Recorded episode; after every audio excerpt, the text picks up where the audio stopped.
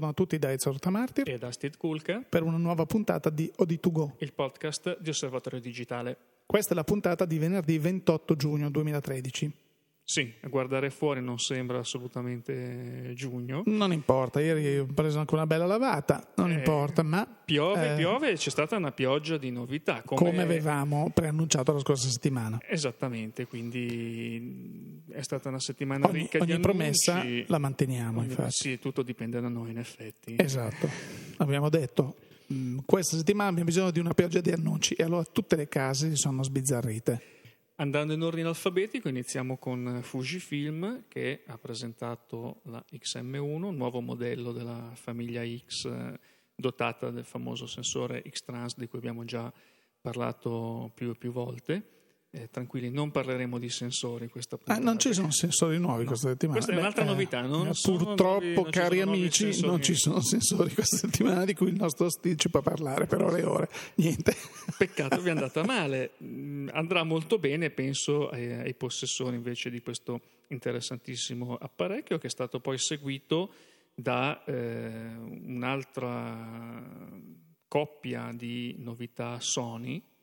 Come no? Eh, due aggiornamenti, diciamo, del- di due macchine esistenti. Una la RX100 Mark II, la seconda versione, di una macchina che eh, ha riscosso notevole successo sia di pubblico sia di critica nella versione originale e qui viene migliorata in eh, alcune caratteristiche che poi vedremo. L'altro modello è la R1R, sorella gemella della top di gamma compatta a ottica fissa con sensore pieno, diciamo, 35 mm. 35 mm di Sony. Questa versione è stata privata del filtro anti-alias o filtro passabasso che c'è davanti al sensore. Che, che Mm, neanche a farlo apposta è una delle caratteristiche che, eh, del sensore X-Trans di Fujifilm. Sensore- esatto, Io- molto io devo parlare di sensori, certo, certo. È un sensore particolare che permette di evitare l'applicazione di questo filtro.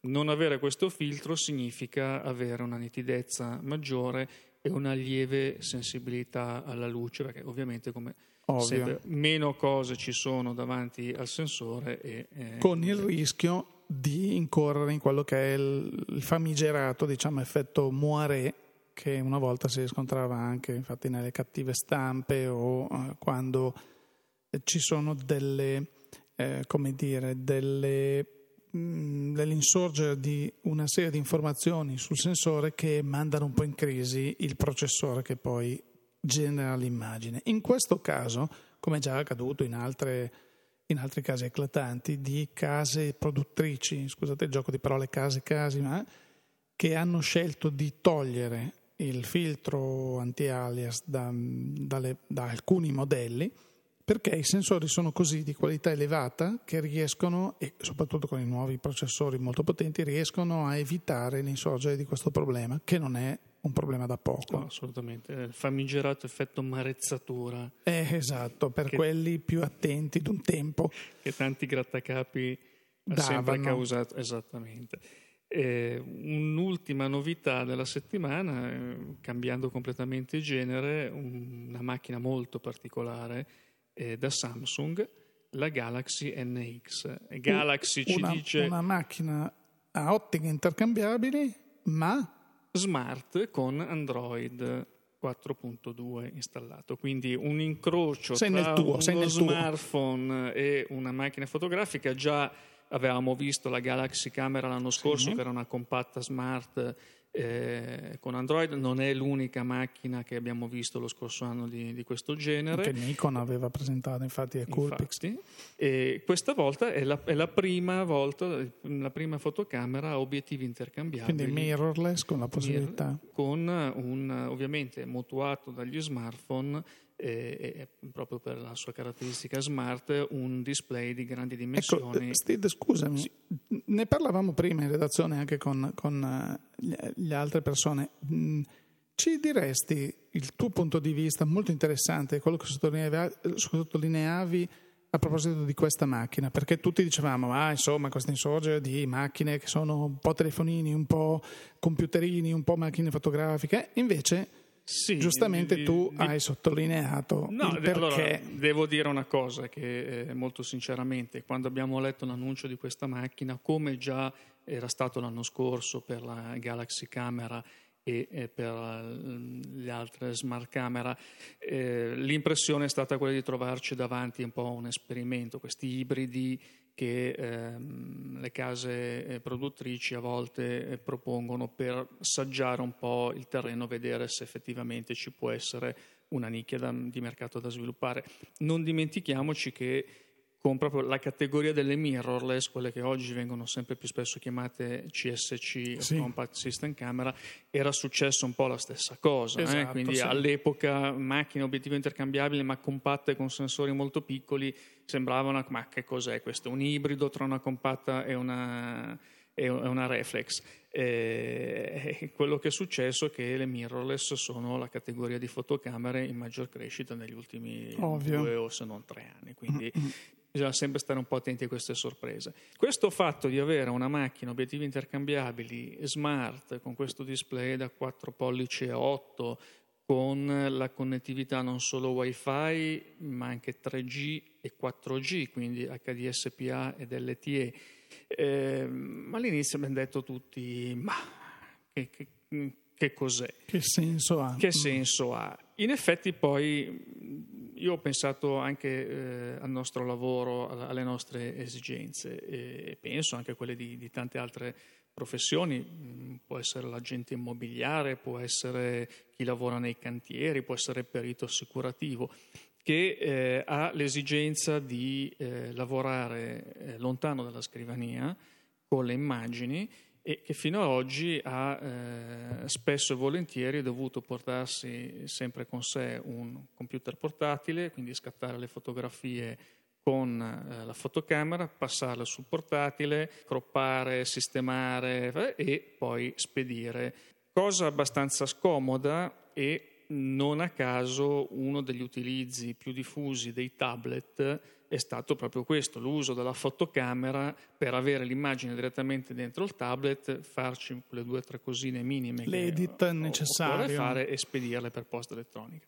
Io penso che per queste situazioni una macchina con un sensore non dimentichiamo APS-C, quindi certo, un sensore di grandi dimensioni, di dimensioni questo... generose rispetto alle mir- non è una mirrorless con eh sensori no, no. piccini, è una PSC da 16, eh, pardon, da 20,3 megapixel, 16,3, adesso mi confondevo, ma è la Fujifilm X-M1 di cui parleremo dopo. È una macchina che in attesa poi di poterla eh, vedere e provare, perché è stata annunciata ma uscirà poi a, a, fine luglio, quindi la vedremo credo dopo le vacanze, a settembre. Sì. A settembre.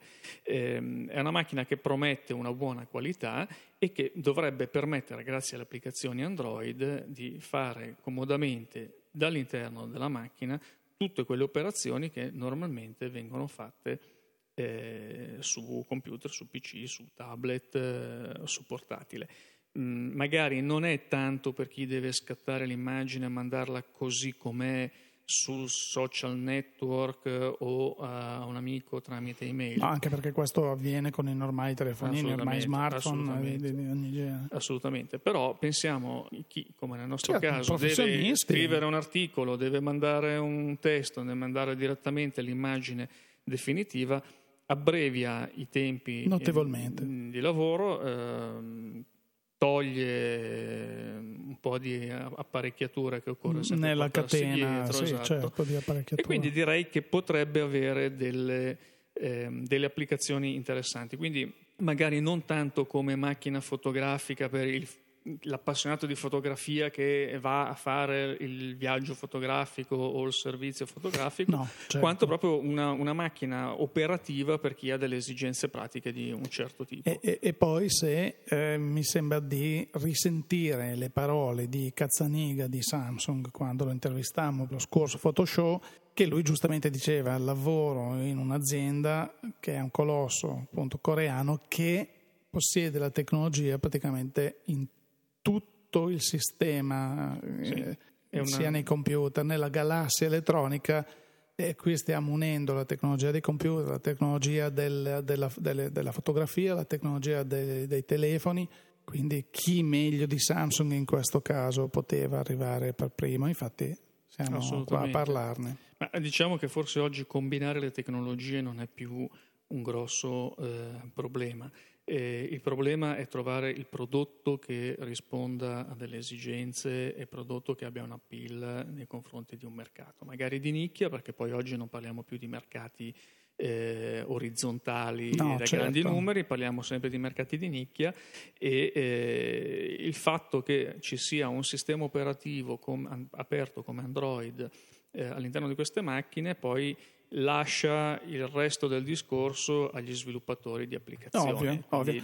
È, è un, po', un, po', il discorso, eh, questi colossi che comunque sono in grado di sviluppare in varie aree e eccellere in, non solo in un'area, perché comunque i notebook eh, di Samsung sono ormai arrivati ad essere molto sottili, molto performanti, le fotocamere, i tablet, i telefonini, così come il discorso si può fare altrettanto con Sony, ne abbiamo appena parlato, guarda caso le nuove macchine sono in grado, soprattutto la RX100 eh, Mark II, è in grado di visualizzare sui nuovi televisori eh, Sony, appena i Bravia, appena, appena rilasciati la serie W, la serie X, eh, con la stessa tecnologia. Quindi c'è questa sorta di ecosistema. Eh, bravissimo, ecco, dove eh, diciamo già che sfruttiamo questa tecnologia, abbiamo brevettato questa tecnologia in quell'area, mh, mm, riutilizziamola anche in questa, cerchiamo di eh, sfruttarla a pieno. Anche perché poi c'è un interesse da parte dei produttori ovviamente cercare di mantenere i clienti e fidelizzarli, bravissimo, di, bravissimo. dei loro prodotti per avere diciamo, il, il monomarca. Eh beh, è, certo, è, certo, certo. Beh, lo, questo lo vediamo, eh, Apple insegna perché se tu vedi eh, gli utilizzatori di Apple nel, a livello dei computer, poi al di là che iPhone, iPad e iPod sono stati degli strumenti assolutamente trasversali perché l'iPod quando uscì come lettore eh, di, di, di, musica MP3 tutti gridarono al miracolo mh, mm, che avessero PC, che, avessero, che usassero o non usassero il computer, comunque sono stati strumenti che sono, hanno oltrepassato il muro del marchio. Sono andati al di là, quindi aprendo un mercato a, a, a, chi magari il marchio Apple non lo conosceva nemmeno però a maggior ragione Apple ha fatto di tutto per fidelizzare i propri clienti con tutta la catena di prodotti e, e qui Sony, Samsung e, e, chi più ne ha più ne metta fanno la stessa cosa. Credo che stiamo facendo la stessa cosa, stiamo andando in quella direzione. Sì, beh, direi che è una logica e logico obiettivo commerciale Ovvio. che si può tranquillamente aspettare da, da queste aziende che poi, eh, non dimentichiamo, non fanno solamente computer, fotocamere e, e lettori MP3, ma sono dei colossi, colossi che producono eh, dal medicale ai condizionatori, gli elettrodomestici e, tutto, e più, infatti, fotocopiatrici, sì. chi più ne ha più ne metta.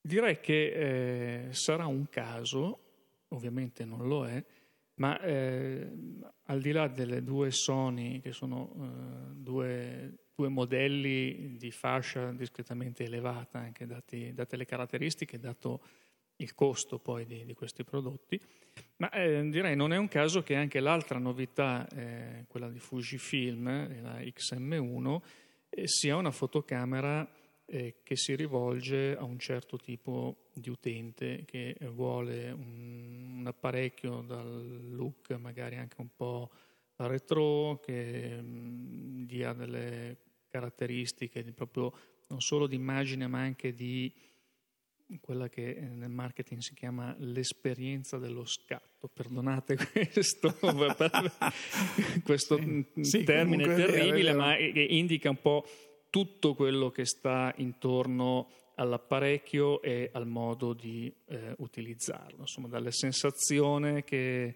che, dà estetica, di design, di, di, di look and feel, di, proprio di, anche il, al tocco, fino poi allo scatto. In, in questo Fujifilm ha aperto una nuova strada perché con la serie X ha proprio aperto a questo design, a questo look and feel un po' retro con la, la X100 originaria e ha mantenuto questo stile con le macchine a venire, sempre molto piacevole, molto gradevole, che ricordano quella marca col bollino rosso.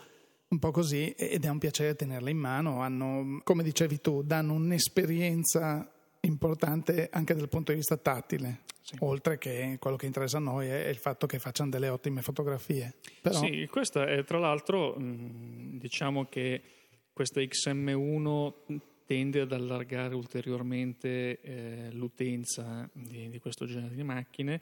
Eh, adotta lo stesso sensore della X Pro 1 e dell'X1, che sono le top di gamma eh sì. della, della, serie X, eh, in poco più di 3 etti di peso. È una dimensione molto ridotta, sì. Molto molto contenute, la, la, metà praticamente di una reflex vedevamo come, sì, come, come dimensione. Sì. Quindi direi una macchina assolutamente tascabile o come diciamo borsettabile. Anche, anche, questo è un bel termine. un bel termine, anche perché il, l'utenza femminile sta diventando un target sempre più appetito dai, dai, produttori di fotocamere. Eh sì, perché come diceva tra l'altro, apro una piccola parentesi, eh, Annunzi, che insegna nei suoi corsi, diceva che il 70-80% dei corsi, non, non, stiamo parlando di corsi professionali di fotografia, dei corsi che, che, che l'Istituto Italiano di Fotografia realizza, il 70-80% dei partecipanti sono donne perché c'è una grande sensibilità e un gra- una grande crescita da, come numero e attenzione in, verso la fotografia da parte del, del, genere femminile. Quindi è giusto che i produttori, che si sono accorti anzitempo di, quest- di questa tendenza, stiano realizzando anche oggetti che non siano solo per gente che ha le manone grosse come me, ma magari un po' più gentili, insomma. Quindi aspettiamo di vedere anche questa fotocamera alla prova dei fatti però direi che mm, anche questa ha le carte in regola per essere un test interessante.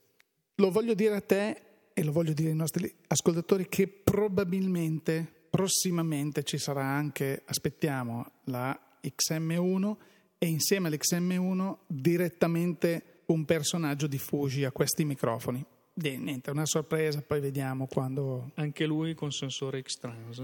Molto bene. Allora, abbiamo detto che non parliamo di sensori in questa puntata. E software? Non parliamo di software. Mm. Possiamo però riparlare un po' eh, delle Sony di cui sopra, che abbiamo lasciato un pochino nell'angolo, almeno come caratteristiche tecniche. Sì, le, le caratteristiche. Allora, partiamo dalla più piccola tra virgolette, perché come dicevi tu sono sempre oggetti che mh, sul sito Sony, eh, in, questo, in, questo, bisogna dare atto alla casa giapponese che tutti i prodotti sono stimati, valorizzati, non, eh, non, non c'è questa paura di dire alla nostra macchina chissà quanto costa. La RX100 Mark II, dal momento della sua presentazione, è apparsa sul sito Sony, ordinabile perché non è ancora disponibile, a 700 49 euro, che non è esattamente a buonissimo mercato, ma rapportata alla qualità del, del prodotto è in linea, il prezzo è in linea con la qualità del prodotto. Il nostro test su osservatorio della RX100 ne aveva parlato veramente molto bene perché era una macchina molto performante, con alcune, non difetti, con alcune pecche eh, um, manchevolezze, non so come dire, perché aveva un corpo estremamente bello, ben curato, liscio, lo tenevi in mano, non avevi niente che ti dava fastidio. Però, come in tutte le compatte, c'è un problema che, di cui noi ci lamentiamo sempre. Manca il mirino. Guardando la RX100 eh, Mark II, la prima cosa che balza all'occhio è questa piccola collinetta che c'è sopra la parte superiore del corpo, che è una, una slitta a caldo normalissima per, per, i flash, e invece si tratta di un'interfaccia multimediale che accetta ovviamente i flash. Tra l'altro hanno presentato un flash. Ehm, Sony ha presentato anche un flash. Eh, sì, un'evoluzione di un un'evoluzione modello, di un modello già esistente. Comunque si possono usare i flash, si possono usare dei microfoni esterni, perché ricordiamo che la RX100 è in grado di filmare in eh, formato Full HD. La limitazione del microfono interno che c'era era evidente perché erano dei microfoni. Qui c'è la possibilità di utilizzare un microfono esterno, stereo, o ancora finalmente un mirino elettronico. Così quelli che rompono sempre le scatole come me eh, non c'è il microfono, non c'è il mirino. Ecco il mirino. Anche perché poi a volte i mirini ci sono, sono talmente piccoli che, che sono, sono inutilizzabili, bravissimo. Invece in questo caso c'è la possibilità di, di, di, utilizzare questa macchina in maniera migliore, diciamo, sicuramente migliore. Magari si perde un po' di compattezza. Si perde un pochino di compattezza, anche se comunque rimane molto piccola. E poi, sempre per lo scatto, il, il display posteriore, sempre da 3 pollici LCD, molto luminoso, adesso è orientabile verso il basso verso l'alto, comunque dà la possibilità di scattare quando in presenza magari di folla o di, di, di, di, ambienti stretti o così, di guardare che cosa si sta scattando in maniera un po' più precisa.